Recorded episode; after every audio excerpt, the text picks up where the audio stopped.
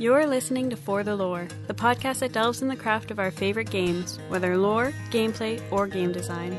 Each week, Roger is joined by Joe and Vince.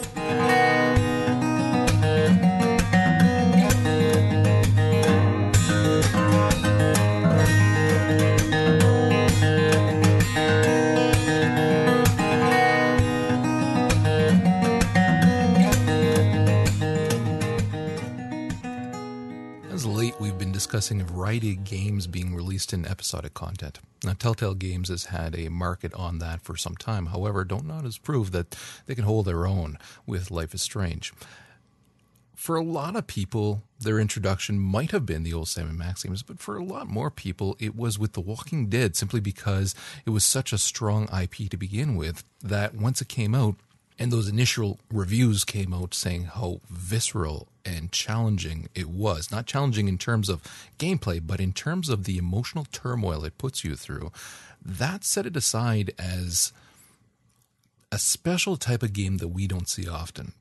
Now, at the end of The Walking Dead, we were faced with an incredibly difficult choice to make whether Clementine was going to kill off Lee or let him turn while he's chained up and leave. I can't remember what you guys had chosen, but in my case, I had chosen to kill him. When The Walking Dead season two came out, I was extremely excited. And I played through the first three episodes. And then I actually, because it didn't move me in the same way that the first season did, when the fourth and eventually fifth episode came out, I was busy with other games and it was clear out of my mind. I decided a while back that I would, and by a while back, I mean literally last week, that I was going to finish them and play through them. Not just because I wanted to, and also because I need to get some completions under my belt just so I can change the category in my Steam there to say complete, move it off. But I wanted to. And part of what struck this with me was that they announced that the first one was going to be released free for Xbox Live members.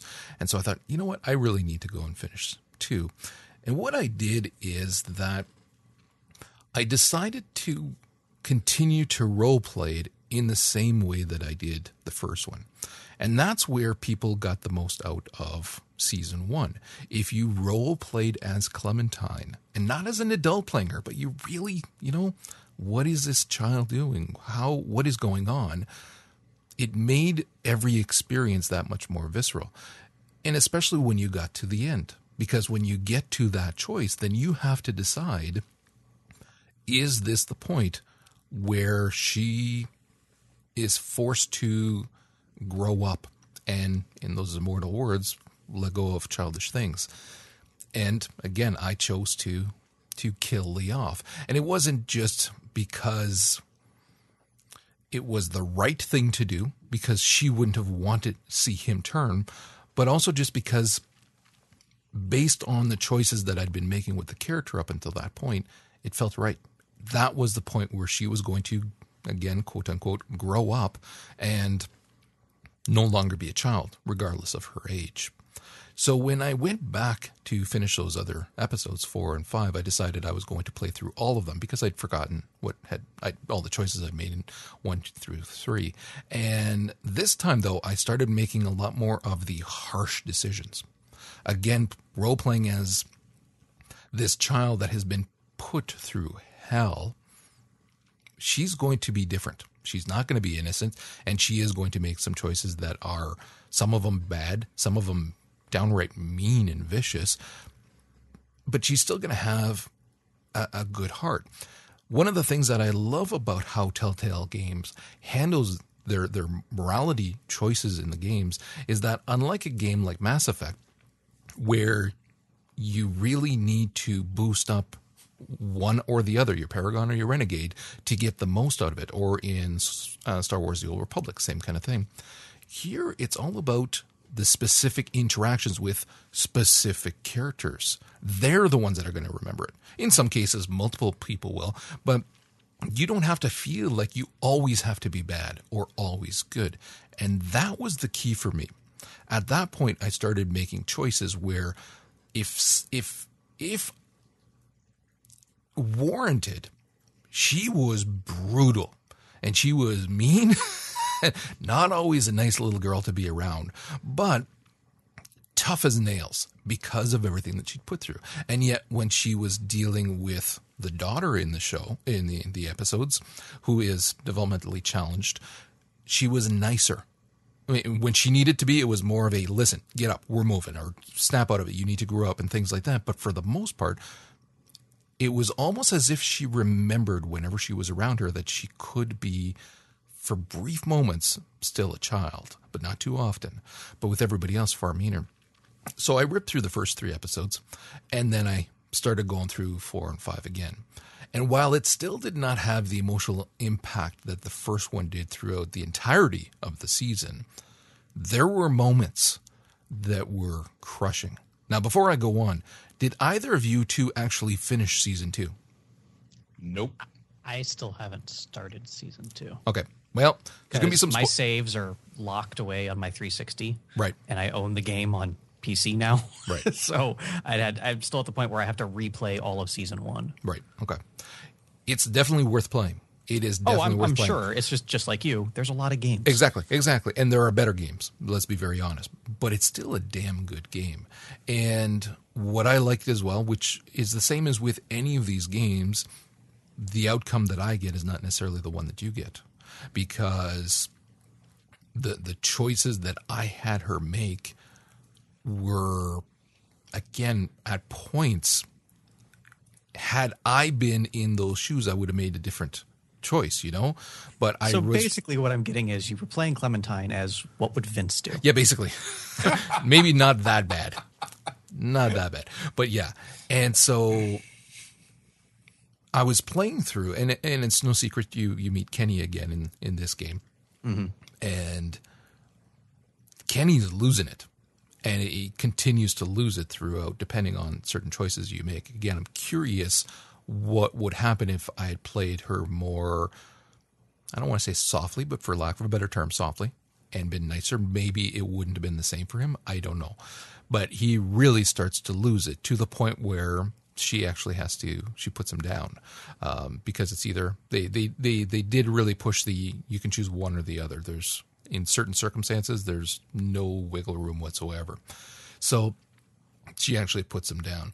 But there's one scene where she gets shot. In my playthrough, she got shot. And again, I don't know if she gets shot in all of them. And she blacks out. And she wakes up, and it's when she was younger, and you look up and it's Lee. And it's when they were in the trailer, ah. taken off after they had left. And I can't remember her name. I want to say Linda, but I don't think it was. But the one that wigged out on the kid and you leave her, you have the choice of leaving her behind or taking her in the trailer and keep going. So Kenny's behind the motorhome wheel, and then Katjaa is still alive. She's holding Duck, but he's been bit. And then you are laying on Lee's lap, and the kid is in the back of, of the RV. And I remember that scene. Now, I don't remember if they took that exact same scene to give you an entirely different look at it, or if this was a new scene that was just reminiscent of what was already in the game. I if there was an easy way for me to pop in and see, I would, but I, I didn't bother doing that. It was so powerful because again, you, I, I like playing these games at night. Everybody's in bed. I've got the lights out, and I'm just kind of zoned right into it. And when she looks up and sees Lee, I swear to God, my jaw dropped and I was like, "Oh my God!"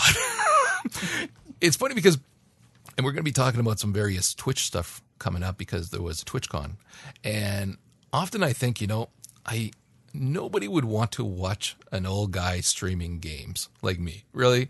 But then moments like this occur, and I know myself. I get sucked in so much into these games that my reactions are genuine. And I almost cried when I saw Lee. It was like so freaking heart wrenching. It was like, holy fuck. And then I'm trying to remember, okay, what choices did I say before? Are they the same ones? And and and I'm listening to what he's saying and, and the choices that I made reflected now the experiences that I'd had. And so when he's talking about Duck, I'm, I'm I chose like he's not going to make it. I know he's not going to make it. And meanwhile, Lee's going, well, we don't know that yet. We don't know the whole extent of what happens when you get bitten, this and that. And so a lot of the things that were being said, which again, I'd like to know if it was changed, were so different in looking at it this time around because of everything that she'd been through since then. And that scene alone makes this entire season worth playing. It was spectacularly moving, unbelievable. And then from then on to the the the the dynamics between the characters that remain is unbelievable. It's really ramps up very well and and I, I enjoyed it a lot. And what was funny is that in typical Telltale games fashion, you get the end of who made the same choices as you kind of thing. And if you'll recall in the first one at the end, it tells you who you're left with. Mm-hmm. Well, for me, it was just her and the baby. and that was it. Now that's a Vince moment there. Let me tell you, everybody else is either gone or have abandoned them. And so I, I would love to see what some other people were left with because I can clearly see how there'd be some choices that you could have made where you still remain the child and there was an adult with you, at least one to help you along the way kind of thing. But with me, it was her and the baby. And I mean, spoiler warning, yeah, it's an old game that's done now, but still, for this ending here, the one that I managed to get through, you are walking off with the baby. I won't say where the baby comes from and everything else. But yeah, you got the baby and you're you're walking off and you're abandoning another member and you're in like a middle of a snowstorm and then all of a sudden it cuts to I can't remember how many months later or whatever it was and you're in an open field and there's a herd coming at you. And there is a moment and they did such a good job with the animation because she's got the baby in her arm and she looks up and there's just like a second of like oh crap and it's immediately gone and she's tough. She knows what she has to do. She walks up. There's a corpse on the ground. While it's not yet completely dead, axes the head, opens it up, starts smearing the guts on herself, on the baby, and just calmly walks right through the herd. And you're thinking, you badass. Every choice I made was right if it led to this. It, I cannot imagine a better ending for season two. It was amazing. So you boys need to play it because just play it. It obviously doesn't take long, and it was so worth it.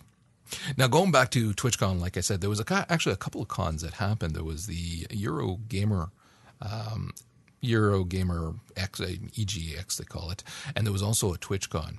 The TwitchCon contained a lot of streams of like MOBAs and different things like esports stuff that not appropriate for this podcast, and there was also a lot of interviewing various streamers. Again, not so much our thing, but there was also a lot of information that was given for a variety of games that was spectacular, like really, really good stuff.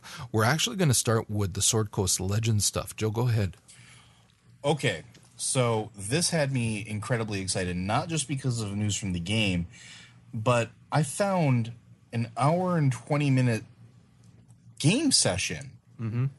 Not a, not not not as and when I say game session, I mean a tabletop game session completely done within the context of Sword Coast Legends, using the engine, using the rules, using everything at their disposal for a GM actually role playing and interacting with his players. That was amazing to me to see because that's what I've always wanted in a game like this. And to see people do it to that extent and to be able to use the game system to do so was absolutely amazing to me. And again, if it's an hour and 20 minutes, but if you are into that type of thing, I highly recommend watching through it, watching the players interact, watching how it works with, you know, the context of the game mechanics. And it was really cool to see. And it was it was amazing too to see how well the mechanics worked, how well the fog of war worked, how well everything worked to sort of create that same tabletop experience almost to a T inside of this game. And it proves that they're hitting the mark exactly with what they said they're going to do. Yeah. And they said that they were going to give us the ability to take our games and port them in here so that we could play with whoever we want, everybody, anywhere in the world, and make it a fantastic experience, yeah, they're they're damn well doing it. Yeah, for the past couple months now, we've seen all these videos for the game showing off the various mechanics in a bubble. This over the past you know couple weeks now with the with the head starts going out was our first opportunity to see everything all meshed together and the full package is so much more than I could have anticipated. Even me, who had basically gobbled up every bit of media that they had to offer, it even blew me away. I thought it was awesome. I like this is what I want to see us using for like your game that you're doing, like or the next one that we do, kind of thing. It was just spectacular. Uh, it was yeah, I loved it. Yeah, and that and that was my exact thoughts too. Is when we could easily transport our little gaming sessions into this, and then everybody will be mo- far more entertained than just Sir Reginald lighting things on fire. They'll actually be able to see Sir Reginald lighting things on fire. Yes. okay, speaking of Telltale Games, we also got a really cool. Um, they had the devs on, and they actually showed some more stuff too for the Minecraft game coming up. Yeah, Minecraft story mode looks so freaking cool. I mean, we have all the usual Telltale trappings, and, and I like that they led off with people know us for The Walking Dead and Tales from the Borderlands and all this other stuff, but Telltale's starting point was on the more family friendly stuff, you know, Monkey Island, Sam and Max. So, in a lot of ways, Minecraft is kind of a return to their roots and being able to do a really good game that's also funny. It's just a blast to play. You're not going to have like these really heavy, you know, Walking Dead style character moments. Please tell me the pig lives. I was going to say the pig. Come on, that's pretty heavy. But what I really liked about this is how amazingly they've transported Minecraft into a completely different game. Uh, you have a lot of the elements that you'd expect, you know, the crafting and uh, the building and and that sort of stuff, which is cool. But what blew me away was that they built this game in Minecraft. They made sure that everything they wanted to do with their version of the game was indicative of an experience somebody could actually have in the core game. That is an attention to detail that is what makes Telltale who they are. That's something that I would not have even in my wildest dreams expected a company to do of taking their source material building their entire game in that source material and then transferring it into their own engine that was astonishing to me I'm still marveling at the fact that there's going to be multiple main characters too. Mm-hmm. Yeah. Like it's not like other Telltale games in that regard either. You choose a character and can have completely different experiences based on that character. That's also a huge undertaking. That's that's amazing to me. Yeah, yeah, definitely. and just seeing it in action the game does look like a blast It does. it's going to be a very welcome change of pace after this year's Tales from the Borderlands. ridiculously Yeah, because they're saying the last episode is going to be brutal for Tales of the Borderlands. So I was like, oh fuck, who's going to die? everyone I have an idea.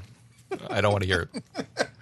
after episode four I, I can't take anymore Yeah, really. and don't even get me started on friggin' game of thrones you haven't been playing that one I'm waiting. That is that one done yet? There's still one more episode, is there not? I, I think they said October is going to be like ridiculous Yeah. for Telltale because they have Game of Thrones, Tales from the Borderlands wrapping up, and they're launching uh, Minecraft story mode and the new Walking Dead side story all in the same month. Yeah, I'm going to be doing Plus, the well, um, you'll get to what else is going on in October later. Yeah. okay. There was also a, a well, some of it was good. The uh, Star Wars: The Old Republic, Knights of the Fallen Empire interview with the uh, the devs there too, uh, director and dev, I believe it was what it was. It- it- part of it was really good because they did talk about Fallen Empire, but then the the guy doing the interview had not been playing for a long time, so then he he got them to talk about shit that they've implemented in the game like months ago or as much as a year and it's like no talk about this stuff i am still super psyched for this. I um i, I managed to do some tweaking on my my boot camp partition which is still fucked thanks to windows 10 but i did some tweaking and i've got the settings as low as they can go. I still get screen tearing but it's like screw it i don't care. I got my little uh, uh, jedi knight from 17 to 33 i think or something like that in on saturday because they they have right now the 12 times experience for class questing and what they said which I was really happy to hear is that that shit's staying in They saw how popular it was, and because they care Now about you have my attention. yeah, because they know that they're they're taking this shift where its story is what is important. They're making it so that you can do nothing but class leveling and get from level 1 to 50. Huh. So that's staying in the game. Okay then. So my ears perked up when I heard that. I was like, okay, good. That's that's fantastic. The expansion's coming out on the um, 27th of October, and they're going to have the first nine chapters at launch, and then after the movie comes out, they're going to be putting out one chapter per month or thereabouts, kind of thing. So. For anybody who hasn't been following it, they did show the intro trailer, which we've seen quite a number of times now. And basically, the the twins have had an army, and they carved a path of destruction, is what they say. Like, and then they disappeared. Meanwhile, you've also got the Sith Emperor, who's still alive and kicking, who destroyed a planet and he's also disappeared. And then you basically come out and there's this Darth Marr, and he actually will, he's trying to gather allies from both factions, it doesn't matter, to to fight this. They're raising the level cap to 65. You're getting one free character to level 60, they said. And they're doing a crap load of changes to the combat system to focus a lot on mobility for all of the classes which is awesome because some of the classes you are stuck behind like imperial agent behind your little force field there and and you're screwed if you move around too much. But they're doing a lot of changes. They're also working through a lot of the flashpoints and stuff like that. They're going to ba- bump them up to max level and then do uh, the same with the gear so that it's appropriate to your level. But they're also going to set them up so that if you want to solo them in story mode you'll be able to do that. And that's huge as well too because there's That's a cool. bunch of story stuff in there. So while they did discuss crap like the Starfighter stuff, which I mean, we already knew that a year ago, uh, there was still a lot of stuff that was definitely worth hearing for folks that are are interested. And again, I spent a lot of time on, on Saturday and uh, and part of Sunday, not too much because I had company over, but it felt so good being in that world again. it just was one of those like, my God, I've missed this game. It's just I, again, I, I've kind of reached that point in WoW now where I'm I'm logging in, doing my follower missions just so I can get money to pay for the sub because I'm not paying real money, and then that's it. And I go in here and it's like, I want to invest time in this place. I want to like because the, the Jedi Knight, I actually hadn't done that questing. So, and I've got a Sith as my Jedi Knight. So I'm just waiting till she gets that final companion who's a Sith as well. And so it's it's it's just been a ton of fun to be back in that world again. Now we did have, like I said as well, not just the uh, the TwitchCon, which there's a little bit more we're going to touch on with TwitchCon with uh, with Guild Wars, but we'll talk about that in a little bit. There was also this Eurogamer X that was going on, and they gave us more footage on Just Cause Three, which we'd already seen a lot of the stuff there. They really they didn't have any extra story elements in any of the demos that they'd received, so it was just breaking shit up, breaking up a lot of shit. which is all well and good, but that's basically all it was. It looked good, looked like a lot of fun, but like they said too, I don't know how much I'm going to want to play it until I know a little bit more story wise and things like that. But it still looked cool. They also talked a lot about various VRs, which ha, that's where you got my interest. Thank you very much.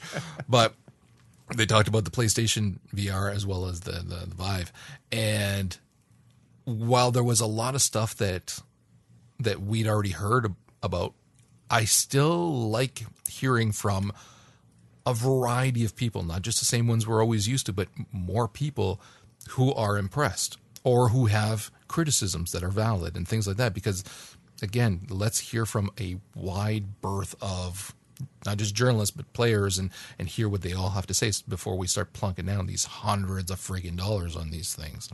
But when somebody says that when the, the he was saying his buddy was playing and asked if the guy running the demo actually breathed down his neck and face at one point when there was a monster because his brain was so in that moment with this creature breathing down his face that he felt breath on his face, his actual face. And that's when I was like, sold. I was already sold, but sold again. that's amazing. That's just freaking unbelievable. And it, and it's we know these things. Again, if your brain feels that it is somewhere, that's how it's going to react to that environment. And that is just too bloody cool. All right, you don't care. No, it's I saw. Did you actually see it though? Did you see the setup they had for Elite Dangerous? no. Dude, Yes. they had a gorgeous. They had just a chair, but then they had like the flight stick on one and the throttle on the other side, and you'd sit down because there was a demo for the for the Vive, and it was Elite Dangerous, and they said like you're in space. That's that. Like you, the the the the breath of space is right there and you feel like you're in there because a lot of the other things the problem is is that you have a controller in your hand or you mm-hmm. have the two little controllers like for the oculus and that really throws people off because it's not the same as what your brain sees is in your hands so that creates a disconnect but with something like elite dangerous it's exactly the same. You've got your hands on the throttle and on the, the joystick, and you're zipping along space. And so the immersion for that game is you, you can't beat it. That had me bloody excited because I love space games like that. And I've got Elite Dangerous. I haven't played it because I'm holding off because I'm saving for a joystick and and a throttle because I don't have one. So that was freaking cool as shit. So basically, what I'm hearing is all the chair was missing was a toilet. Yeah, really. Catheter hooked up to it. I'd love to see them go one step further and put like the 4D theater seat in there too, with like the rumble and the pitch. Oh, dude, And yeah. then then then you'd have you'd have like the perfect setup. I've been wanting to do that specifically with Elite Dangerous since Elite Dangerous was like sent to the wild. Yeah, that was awesome. Did you see the little demo for that Lumo game where you're the little sorcerer going around the platformer? I saw a little bit of it. It looked freaking awesome. It, it did. It looked very cool. There was a pretty big presence by Nintendo, and there was Fallout 4 was there.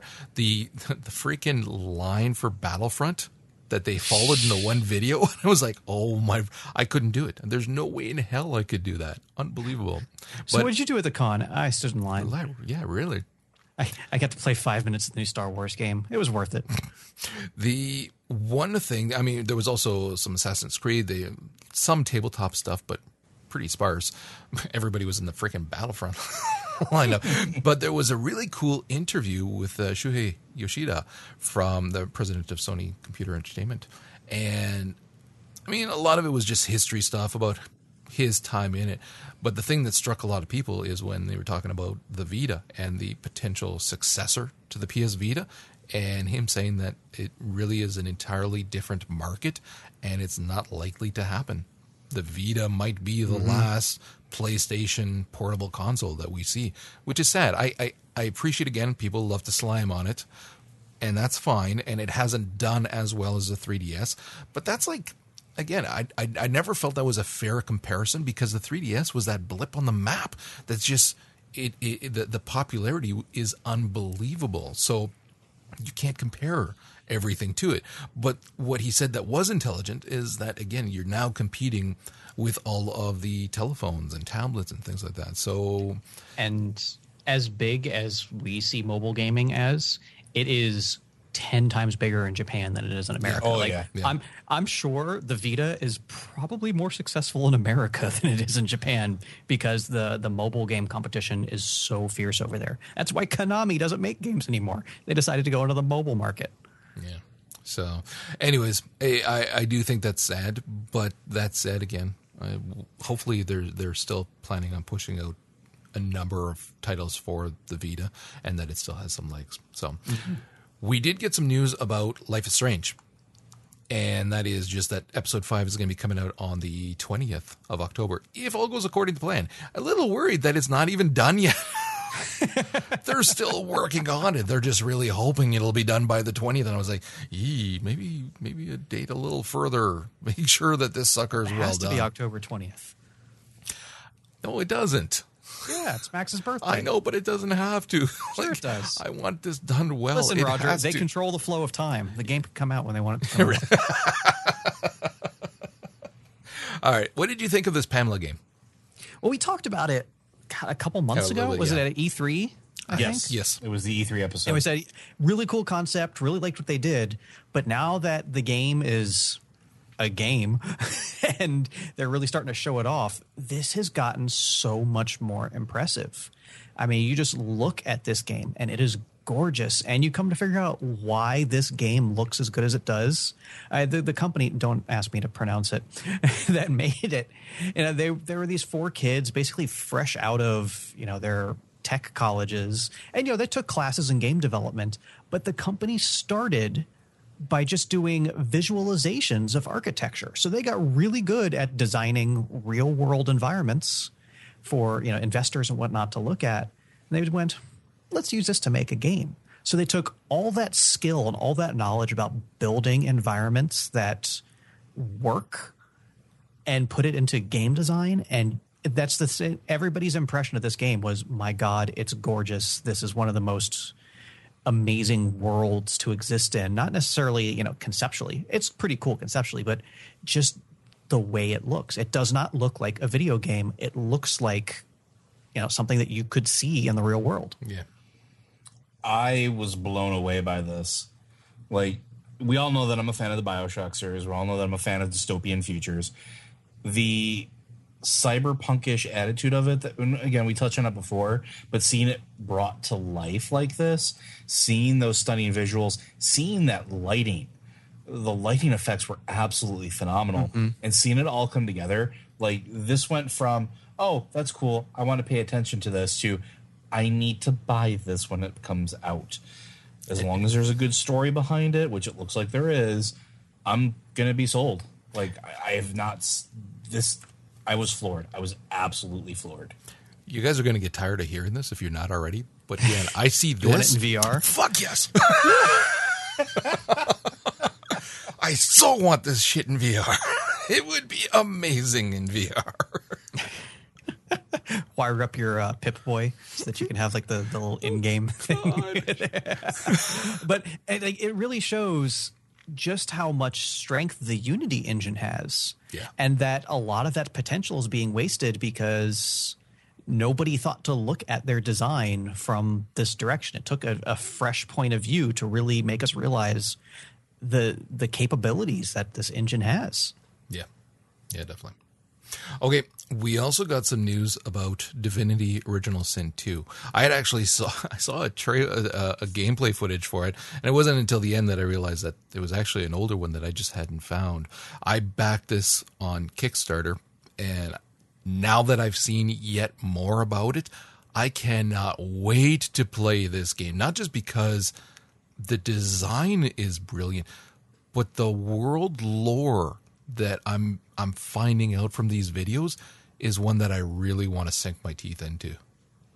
So this is a game that I have been excited about since I got my hands on Divinity Original Sin or Divinity 2 Original Sin.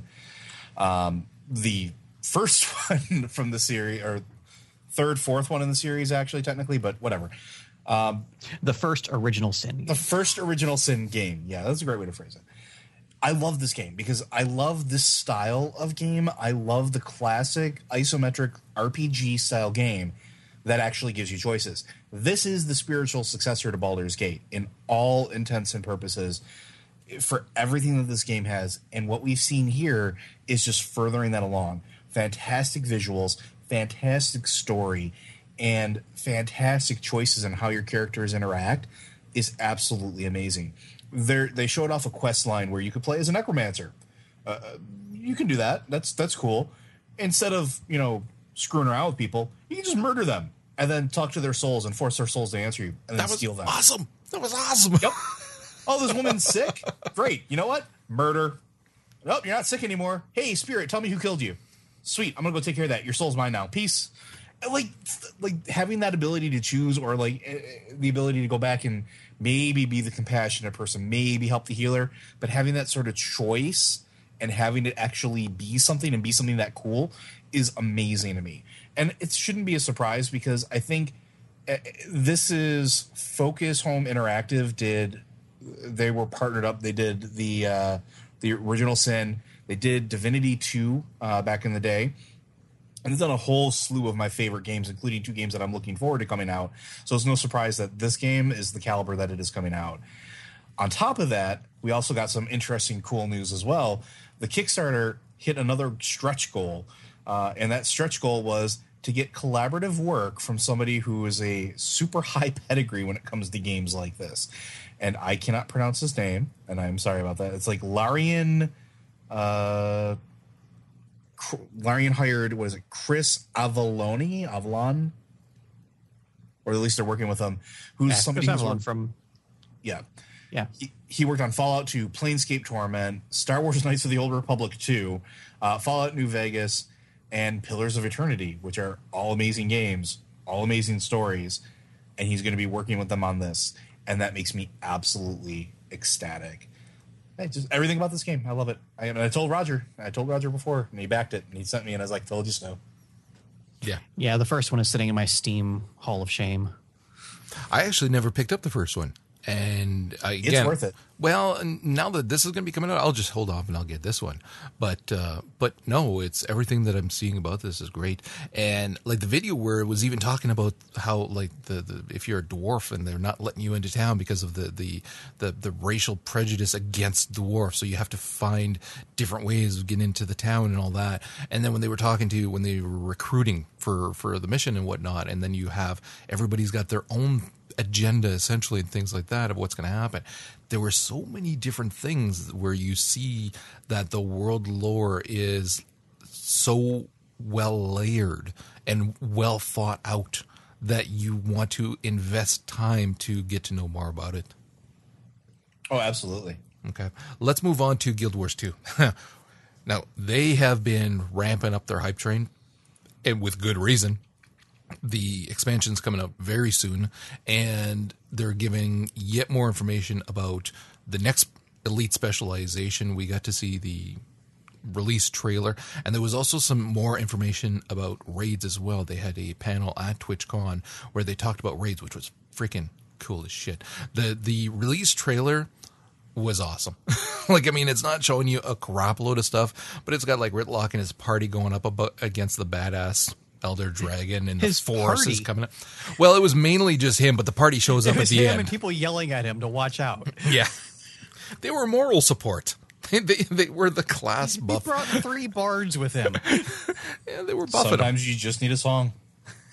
it was awesome. Anyways, and, and very cool. But we got the information about the Ranger Elite specialization, which we knew was going to be the Druid. But then we got a lot more information about how it's going to work. Now, again, we've made this clear over a great many podcasts. Joe and I love playing healers. This is the first time that I read everything about a healer because this is like dedicated healer and think this might be a little too complicated because not only are you dealing with all of the um, the the weapon abilities from having a staff, some of them which are going to do uh, damage, but a lot of them do just healing, or in addition to doing damage, are also healing your allies. There's also the friggin' awesome movement abilities. Turning into a wisp and just going where you need to go, kind of thing, to a target location, and then Astro Wisp. healing. That was freaking awesome.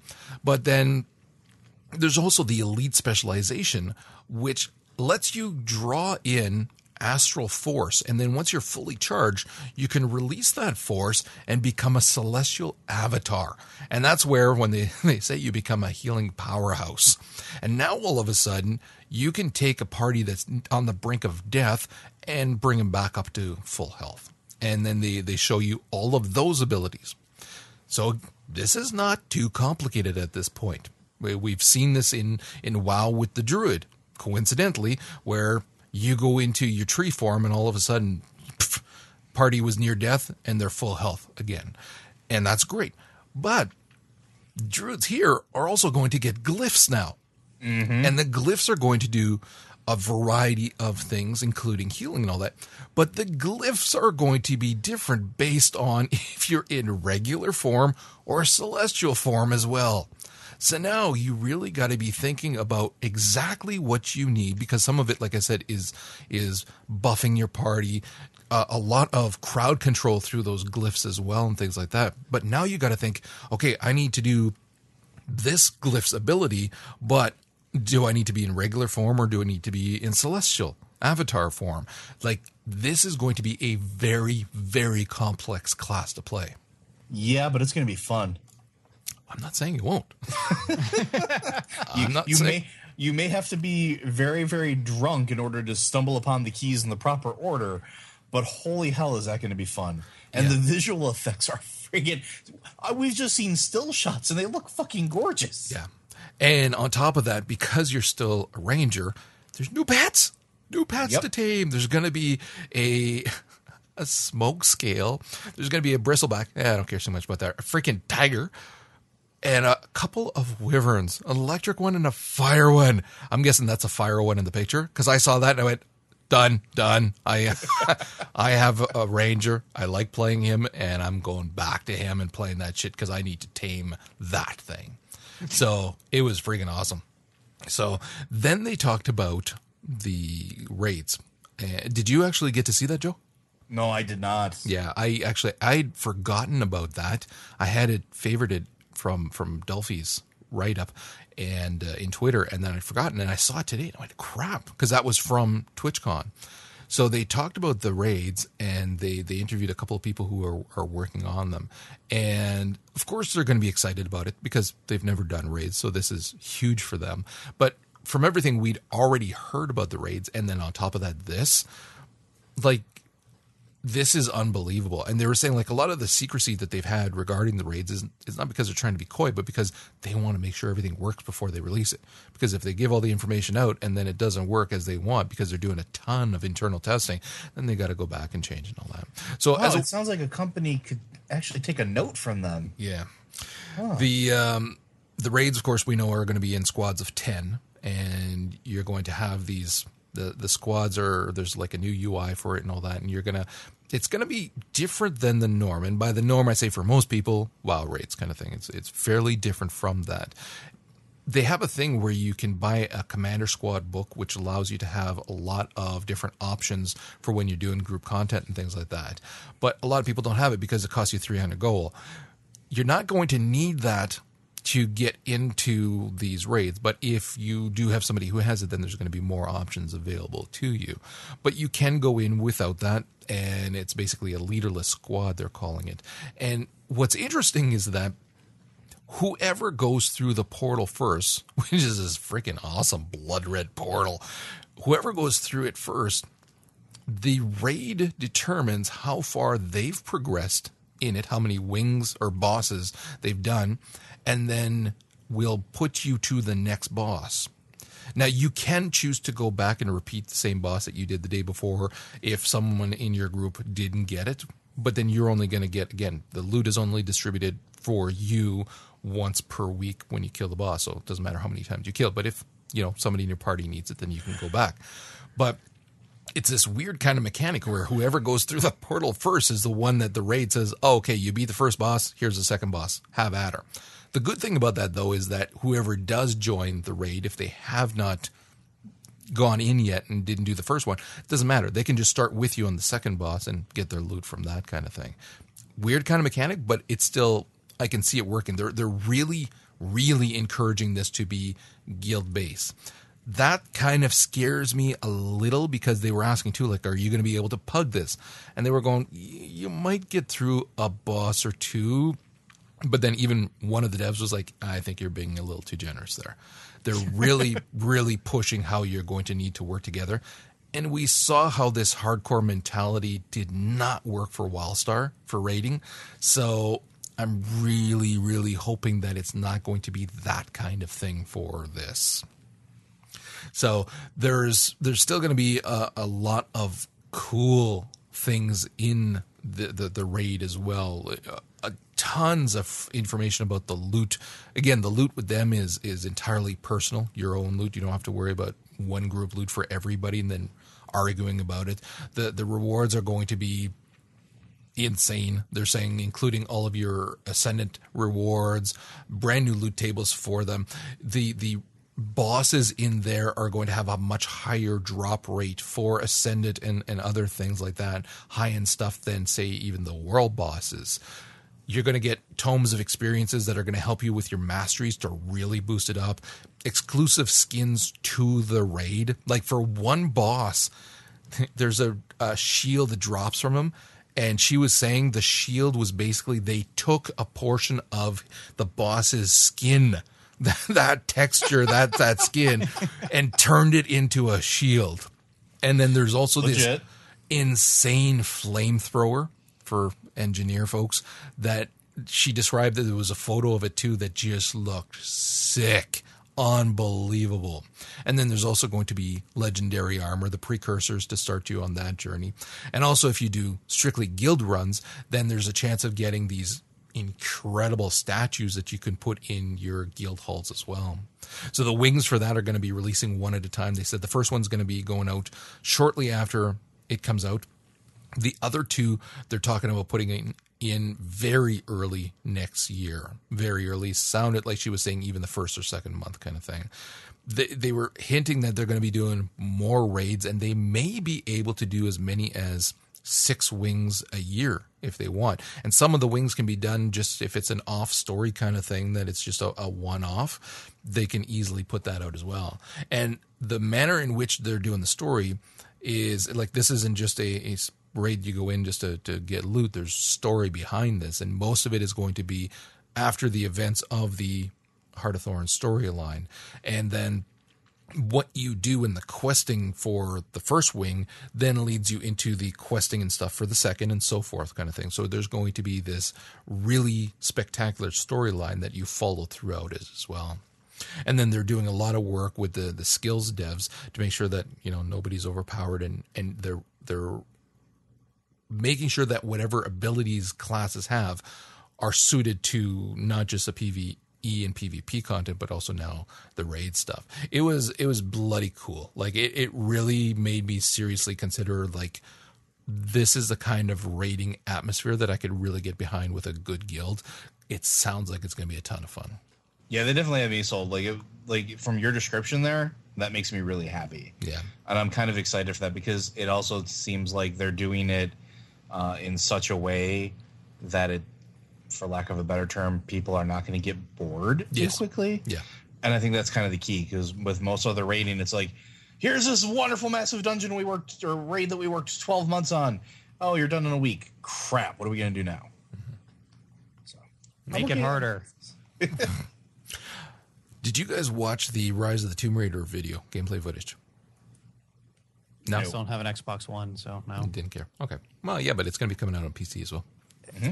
Anyways, Not on my PC. yeah. it was it was fairly cool. There was uh, a lot of stuff that I found was way too reminiscent of the reboot, the first one. A lot, like the even the the similar bombed out shelter look and whatnot. Like this one's in Russia, sure, but it's just looked way too similar to the other. But the gameplay was was it was cool, not because it was wholly original, because it did a lot of the same things that we saw in the first one. You know, trying to stealth pass uh, some guys or, or do some silent kills and things like that. There was some freaking Nathan Drake level platforming going on. it was like, no, no, no, nobody can do that. But there was also the freaking coolest shit, ziplining and all kinds of other stuff. The transition between cinematic to gameplay was beautiful. Really, really nicely done. But then you get like stupid enemy chatter like covering fire and flush her out and all this stupid stuff. You're going, oh, for fuck's sakes. Nobody would say anything. They'd sneak around and shoot her in the head. There's different things like that that I found kind of had me a little concerned. Not too much because I am going to play it, but it, and it almost seemed like it was being played a little bit too much on easy mode because she was getting headshots way too easily. Like these guys aren't moving around enough and things like that. So I thought that it it looked to be too easy, and that's not something that, that I would want. Of course, I know that they'll allow you to crank up the difficulty. Insane lighting dynamics, just it, it looked good, like really, really good. I can see this on nice big screen 1080p would look gorgeous. So it, it's I I wasn't impressed as impressed with this gameplay footage as I was with the last one that they put out just a few weeks ago that showed a lot more kind of the cinematic stuff and different things like that that really looked cool. This was a lot more of what we've already seen in the the first reboot. So, yeah, we'll see as it comes out. We also got a fuck ton of Warhammer news, like a ton of Warhammer news. So remember when we first reviewed this game, and I was like, you know, I'm not totally sure. I'm going to kind of keep my reservations aside. I've seen other Warhammer games, and they've sucked. Holy hell, am I pleasant? I don't want to say pleasantly surprised. I am so fucking happy right now with this. It is not even funny. So they started off a bunch of things with one of my favorite races in the entire Warhammer universe, which is dwarves. They started showing the difference in the units, uh, how they wage warfare. Uh, they introduced one of the classic characters from the tabletop game that's been there since the original inception uh, of Warhammer, which is the Grudgebearer clan, uh, which is absolutely hysterical uh, because they are the the for lack of a better term, lawful neutral faction of dwarves. They'll kill their own if it serves to settle a grudge. Uh, and you can see that in one of the trailers. They introduced the Slayers, which are one of my absolute favorite type types of dwarves. They're absolute suicidal monstrosities that specialize in killing giant monsters like trolls and giants. Uh, just so many good things. And the fact is, we're seeing all this stuff. It's all pre-alpha footage too, and the scales of these battles are huge, very, very huge. We're starting to see a bunch of the under underground cities, the underground city ways. I'm so happy with everything they're pushing forward. Like I I'm gushing, there's a good reason I'm gushing. It's also really interesting because right now, on the tabletop side of things, Warhammer Fantasy doesn't exist anymore. This is it. This is the only remnants of Warhammer Fantasy that exists. They're continuing the story from the tabletop game here. And that is amazing to me. Have you actually watched? I was, I was waiting for Vince to say something. as cool as Warhammer is, I'm not a fan of the Total War franchise, so meh. I just don't like the the big grand strategy type stuff. I, I prefer you know more small scale strategy. Okay, hmm. Roger. I actually never played any of the Warhammer games, so that's I I saw it and I thought of you. I thought, okay, let's give him a, well, a soapbox to stand on so he can preach. It's got the word war in it. It must be for Joe. Yeah. Well, on the on the on the that topic, or at least uh, it is a very mass battle game. Like we're talking, you're familiar with RTSs this is beyond RTSs. This is like whole units and armies versus each other, it's not just like war game simulation. Yeah, it is war game simulation, but the cutscenes, the slow mos, uh, the inner, the the random events that can happen during an encounter, all of this stuff make it much more dynamic than a traditional war sim. Um, not to mention the fact that there's you know giants and magic as well as machines of war. It makes it for me not just because it's a Warhammer game, uh, but as a war sim, I've been waiting for something like this. I love mass battle strategy games. This is my this is one of my favorite genres of old school strategy RTSs. Give me mass battles, give me armies, give me wheeling, give me flanking, and give me a variety of units to play with, and I'm a happy camper. Okay, I like me, this stuff so much more than like StarCraft. Let me ask you this then: What sets this apart from the others that makes this the one that's worth playing? So every other Warhammer game that's come out over the course of the last 25 years has been shoddy controls, uh, not mass battles like they claim that they are, but they're really not. Uh, they don't have attention to the detail, like they're just generic units and they f- all fell at magic as well as monsters. Here, monsters and magic are such an integral part of the universe that having them done right, like seeing the giant arachnids, seeing the trolls and the giants and how they they devour and smash and how they kind of they're titans of war. They, they're, they're these big monstrosities to be dealt with, as well as mages taking the field and throwing fireballs and lightning or you know, seeing regiments go out there, their attention to detail in this game is spot on. This is the first this is also the first Warhammer game that's been done by the people at Total War, and I think it's the perfect blending because I'll be honest, the original Total War games didn't really interest me that much, mostly because they were historical. It's not that they're bad; they were really good games, but I just didn't care for the historical periods that they were set in. Here, this is a, a setting that I care about, uh, a setting that I enjoy. It's high fantasy, and then it's taking that same engine that works so well for mass battles, and it just marries the two in such a wonderful way. Although I'm really confused why they didn't just call it Total Warhammer. Because that would have been too obvious. Okay. Anything else? To, pertinent thoughts?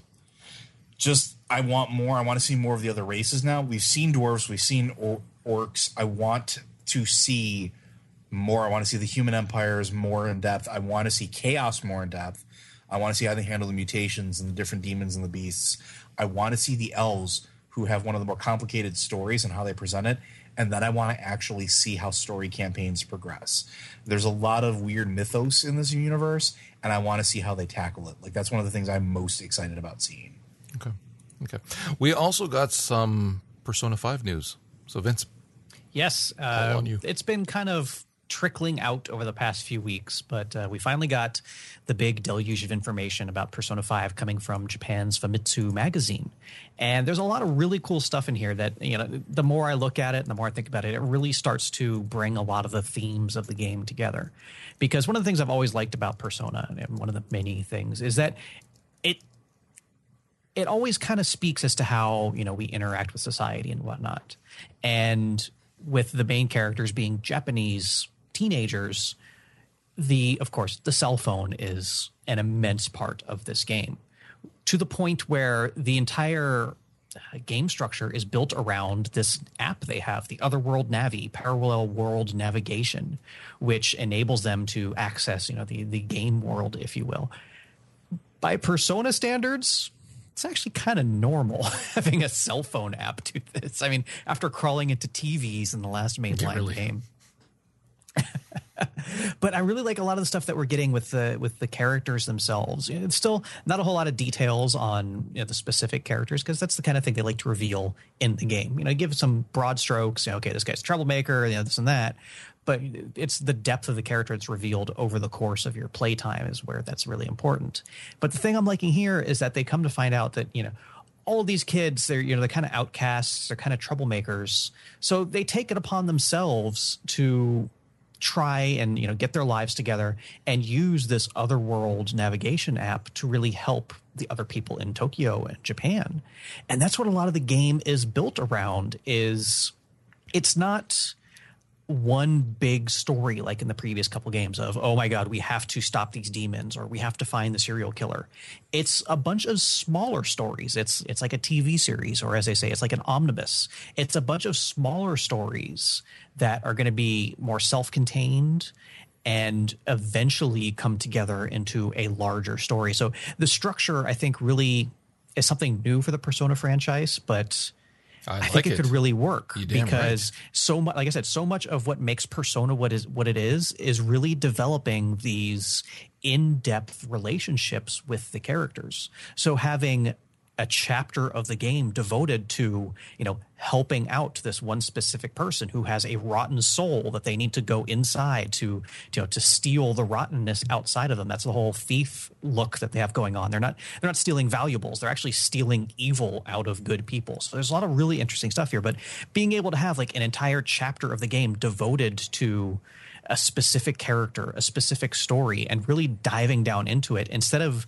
spreading all the development out across a game because even me as many times I've played the Persona games there are characters I just forget about because I finish their story at the beginning of the game and then you know 8 months of game time later I forget you know some of the stuff about them or I'll miss a quest and then I'll just never develop that relationship again. So I'm interested to see how breaking it up into this more episodic format is going to change the flow of the game. And I, I'm really excited for that because it's something that the series does really well.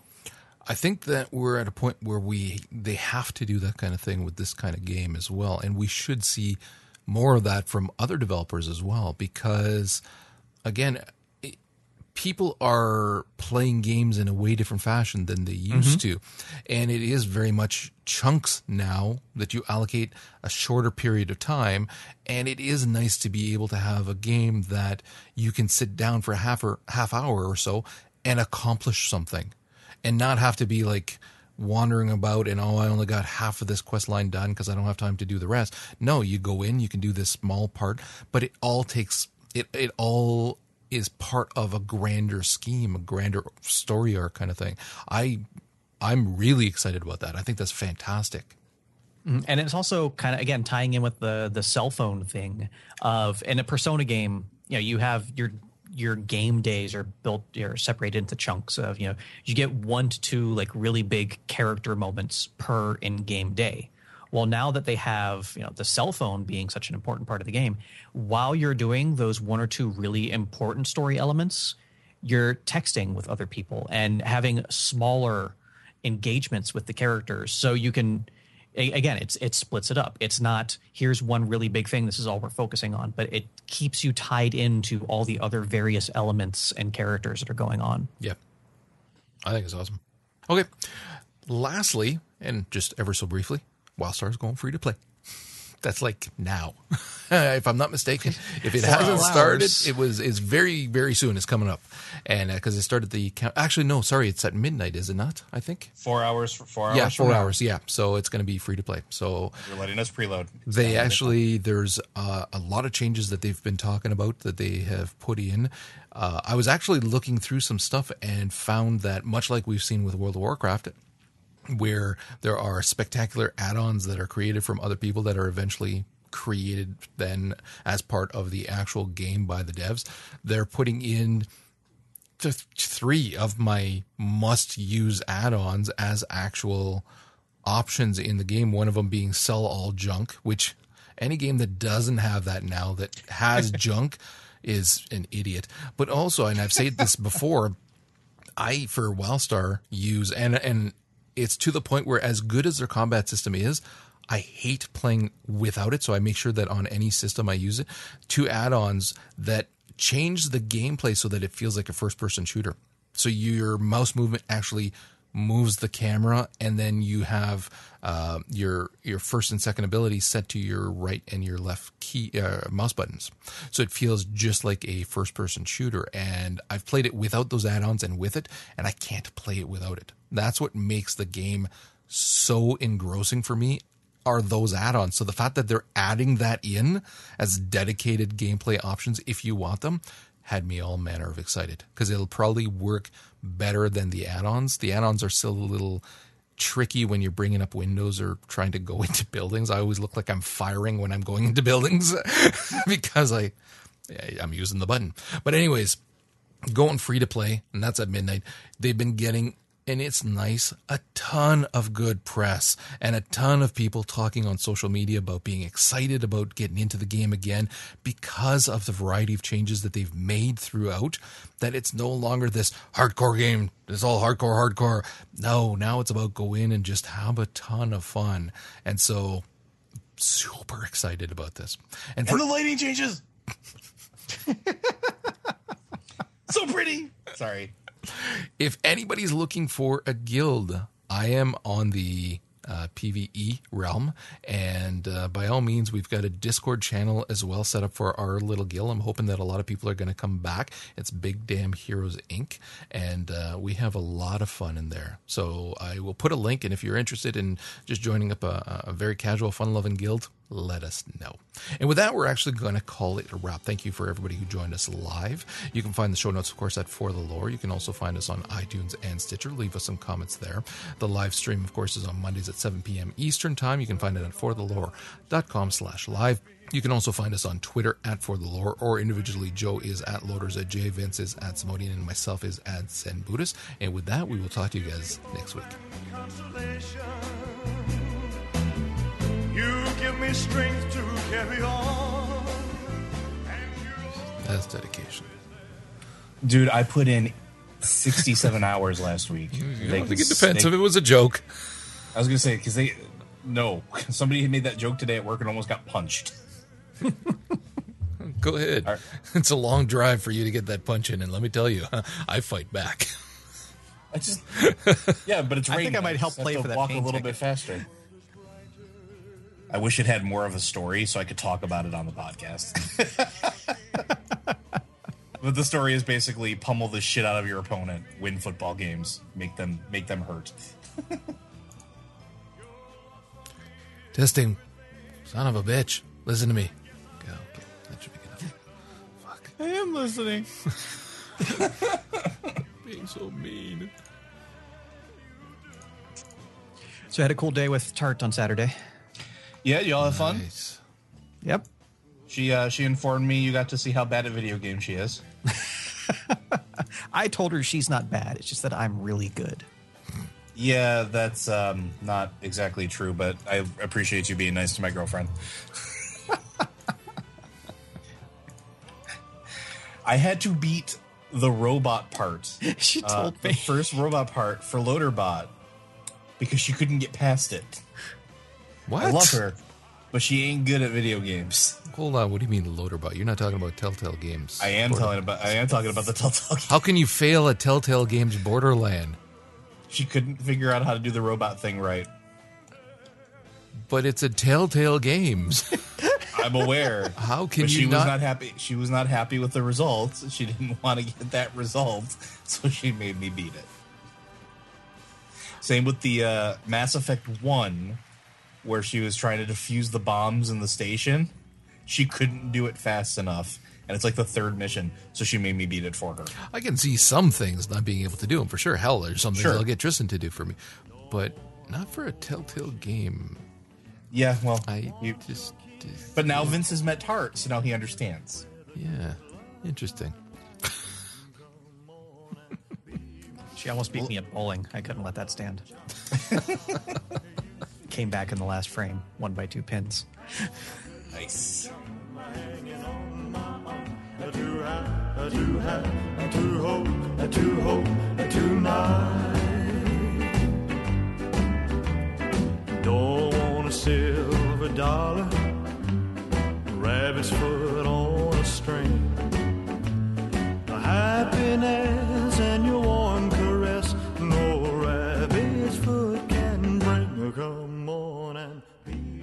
Thank you for listening to For the Lore. Each week, the show is broadcast live on Mondays at 7 p.m. Eastern.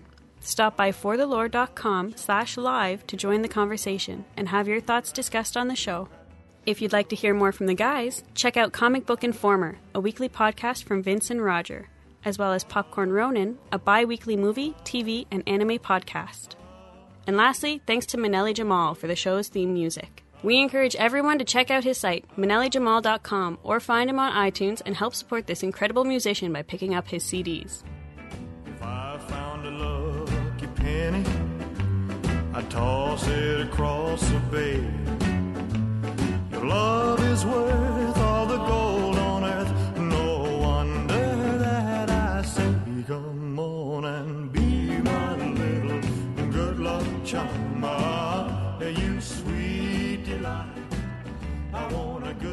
Charm hanging on my arm. I do have, I do have, I do hope, I